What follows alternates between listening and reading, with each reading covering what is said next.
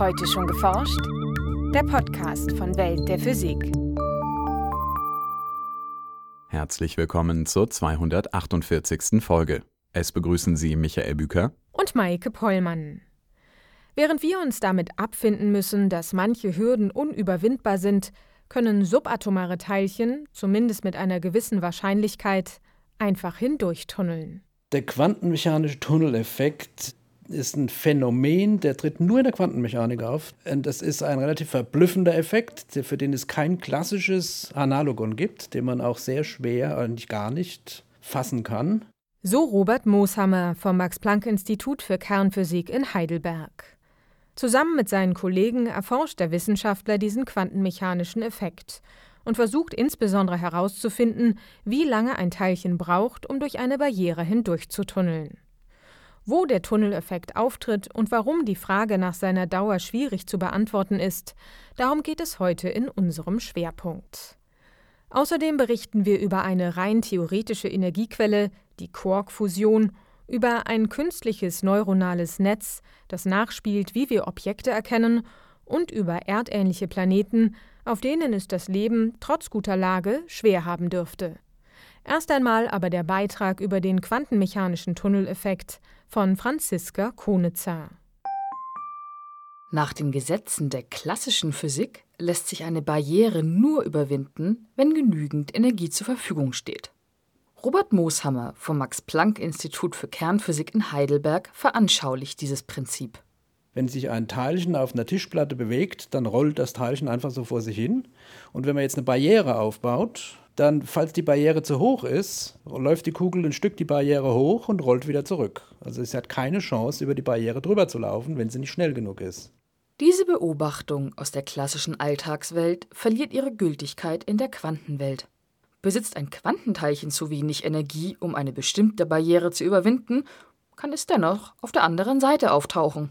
Ein quantenmechanisches Teilchen würde im Prinzip das Gleiche machen. Ein Großteil würde reflektiert werden. Es gäbe aber auch einen gewissen Teil, eine gewisse Wahrscheinlichkeit, dass das Teilchen durch die Barriere hindurch tunnelt.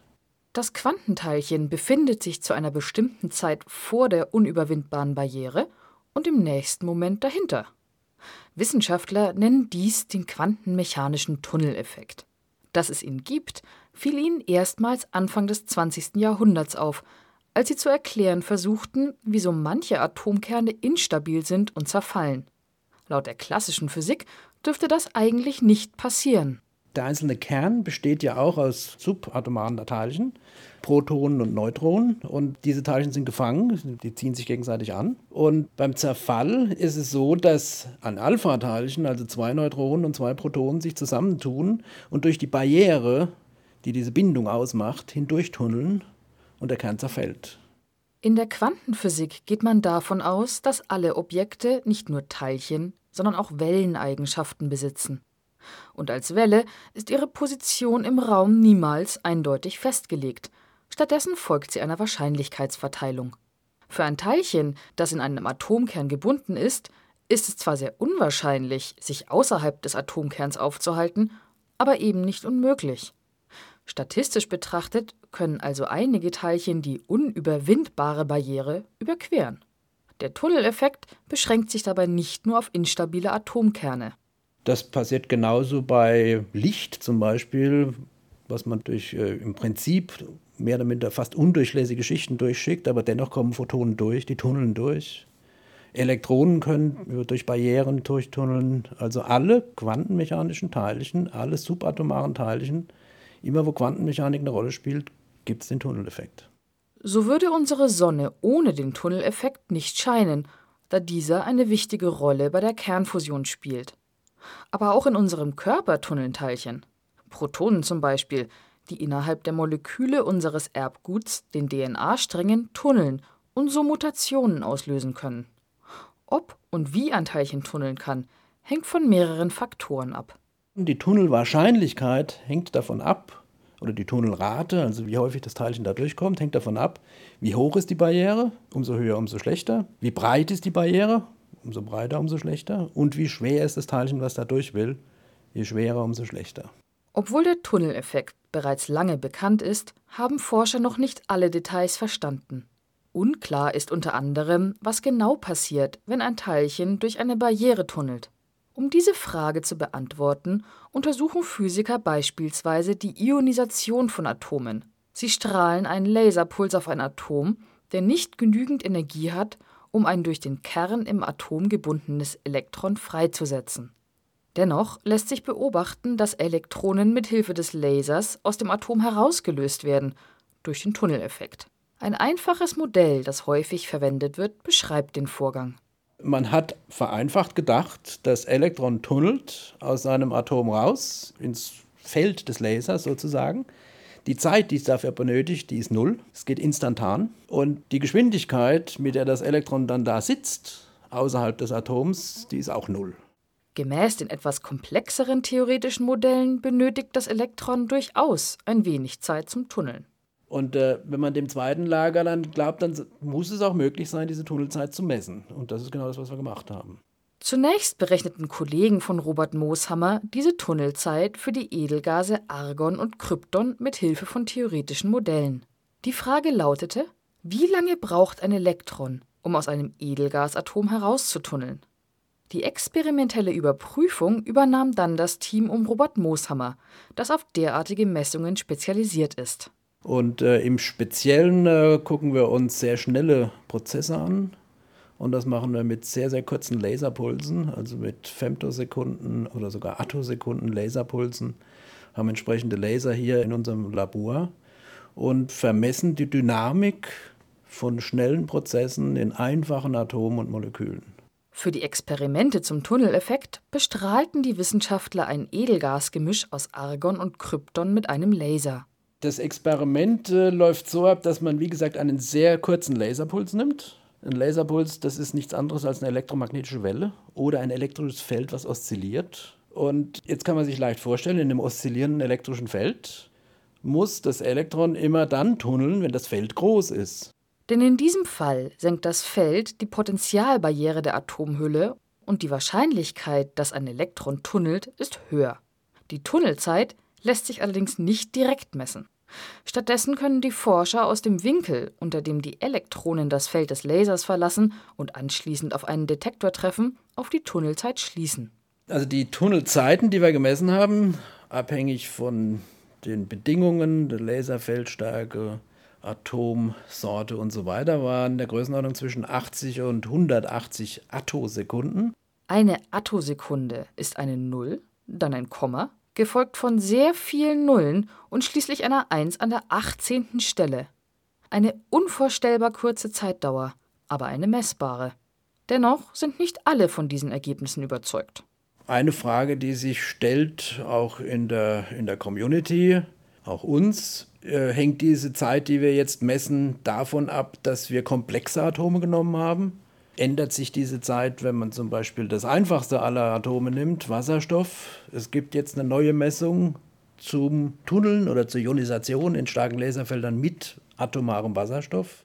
Und die Experimente mit Wasserstoff liefern ein ganz anderes Bild. Demnach handelt es sich um einen instantanen Prozess. Der Tunneleffekt nimmt also keine Zeit in Anspruch. Momentan suchen die Wissenschaftler noch nach der Ursache für die widersprüchlichen Ergebnisse. Hängt es vom chemischen Element ab? Sind die Modelle noch nicht vollständig oder liegt es an der Messung? Auch nach über 100 Jahren sind also noch nicht alle Rätsel um den quantenmechanischen Tunneleffekt gelöst. Nachrichten Die Sonne erzeugt durch die Fusion von Wasserstoff zu Heliumkernen große Mengen an Energie. Diesen Prozess wollen Forscher in Kernfusionsreaktoren kontrolliert ablaufen lassen und damit eine praktisch unerschöpfliche Energiequelle erschließen. Noch viel effizienter als die Kernfusion könnte, rein theoretisch, die Fusion von Quarks, den elementaren Bausteinen der Materie sein. Das Konzept für eine solche Energiequelle stellten Elementarteilchenphysiker nun in der Fachzeitschrift Nature vor. Das Team berechnete die Energiebilanz von Fusionsprozessen, in denen sogenannte Baryonen, Teilchen, die aus jeweils drei Quarks bestehen, ihre Bestandteile untereinander austauschen und so neue Baryonen formen. Diese Fusion läuft prinzipiell analog zur Verschmelzung von Wasserstoff zu Heliumkernen ab. Ein winziger Anteil der Masse wird bei den Fusionsprozessen gemäß der Formel E ist gleich mc in Energie umgewandelt und freigesetzt. Die Wissenschaftler analysierten nun einen bisher rein theoretischen Fusionsprozess aus zwei Baryonen mit jeweils einem Up-, Down- und Charm-Quark. Nach einer Umordnung der verschiedenen Quarks könnten hieraus ein schweres Baryon sowie ein Neutron entstehen. Dieser Prozess liefert rechnerisch eine Energie von 12 Megaelektronenvolt, etwa genauso viel wie bei der Verschmelzung von zwei Wasserstoffkernen. Die Forscher betrachteten zudem einen Fusionsprozess von Baryonen, die anstelle von Charm-Quarks die noch deutlich schwereren Bottom-Quarks enthalten. Die analog ablaufende Verschmelzung lieferte in der Berechnung wegen der deutlich höheren Bindungsenergien zwischen den Quarks sogar eine Energie von 138 Megaelektronenvolt, im Vergleich zur Wasserstofffusion mehr als die zehnfache Energiemenge. Dass diese gewaltige Energiemenge jemals genutzt werden kann, ist aus heutiger Sicht aber eher unwahrscheinlich, wenn auch physikalisch prinzipiell möglich. Die extrem kurze Lebensdauer der schweren Baryonen wäre kein Hindernisgrund, da die Fusionsprozesse auf einer noch kürzeren Zeitskala ablaufen. Allerdings benötigte man für einen noch fiktiven Quark-Fusionsreaktor zusätzlich große Teilchenbeschleuniger, um die schweren Baryonen, also den Brennstoff für die Quarkfusion, zu erzeugen. Das menschliche Gehirn besteht im Wesentlichen aus zwei Bausteinen. Aus Nervenzellen, den Neuronen und unzähligen Verbindungen dazwischen, den Synapsen. Das Entscheidende, die Verbindungen sind nicht konstant, ändern sich also mit der Zeit, etwa wenn wir etwas lernen. Um diese neuronale Aktivität zu simulieren, nutzen Forscher neben Computermodellen auch elektronische Schaltungen. Für solche neuromorphen Systeme hat man neuartige elektronische Bauelemente entwickelt. Die sogenannten Memristoren bestehen aus zwei Metallelektroden und einer sogenannten Memristiefschicht. Der elektrische Widerstand dieser Schicht hängt von der zuvor geflossenen Ladung ab. In einer elektrischen Schaltung zu einem Netzwerk verbunden, lässt sich mit diesen Bauteilen die Funktion der Synapsen imitieren. Einfache Schaltungen aus Widerständen und Kondensatoren übernehmen derweil die Funktion der Neuronen.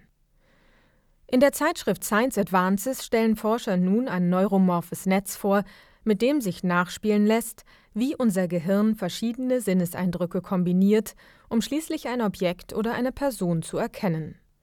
So werden etwa Aussehen, Stimme und Geruch eines Menschen in unterschiedlichen Bereichen des Gehirns verarbeitet. Einer Theorie zufolge synchronisieren sich diese verschiedenen Bereiche des Gehirns und sind gleichzeitig aktiv, wenn wir eine Person oder ein Objekt auf Grundlage verschiedener Sinneseindrücke erkennen. Das nun vorgestellte künstliche neuronale Netz bildet diesen Prozess über verschiedene Subnetzwerke nach, die sich ebenfalls synchronisieren können.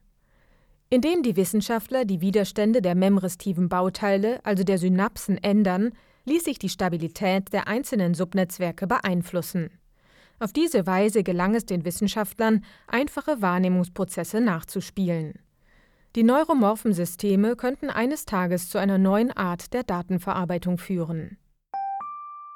Gesteinsplaneten um ferne Zwergsterne stehen bei der Suche nach Leben außerhalb unseres Sonnensystems besonders im Fokus der Astronomen. Viele dieser erdähnlichen Planeten ziehen ihre Bahn innerhalb der lebensfreundlichen Zone, definiert als der Bereich, in dem flüssiges Wasser auf der Oberfläche möglich ist. Zudem liegt die lebensfreundliche Zone aufgrund der geringen Masse der Zwergsterne sehr viel näher am Stern als etwa bei unserer Sonne. Allerdings besitzen Zwergsterne oft starke Magnetfelder, die zu heftigen Strahlungsausbrüchen führen und so die Voraussetzungen für die Entstehung von Leben auf solchen Planeten beeinträchtigen können. Zudem weisen viele der Planeten aufgrund ihrer engen Umlaufbahnen ihrem Stern immer die gleiche Seite zu, was extreme Bedingungen in ihrer möglichen Atmosphäre verursachen würde. Ein Forscherteam zeigt nun einen weiteren Effekt auf, der die Entstehung von Leben auf solchen Planeten erschweren dürfte. Demnach könnte das Magnetfeld eines Sterns per Induktion die umgebenden Planeten derart stark aufheizen, dass ihr Mantel schmilzt. Extremer Vulkanismus und Magmaozeane auf der Oberfläche wären die Folge, so die Wissenschaftler im Fachblatt Nature. Voraussetzung für dieses Szenario ist allerdings, dass die magnetische Achse des Sterns gegen seine Rotationsachse geneigt ist. Nur dann schwankt das Magnetfeld im Bereich der Planeten, wodurch aufheizende Ströme induziert werden. Beobachtungen würden bei einigen Zwergsternen zwar auf eine solche Neigung des Magnetfelds hindeuten, so die Forscher. Aber erst systematische Analysen der Magnetfelder von Zwergsternen können zeigen, ob die magnetische Induktion eine wichtige Rolle für deren Planeten spielt. Das war's für heute. Die nächste Folge hören Sie am 16. November. Welt der Physik wird Ihnen präsentiert vom Bundesministerium für Bildung und Forschung und der Deutschen Physikalischen Gesellschaft.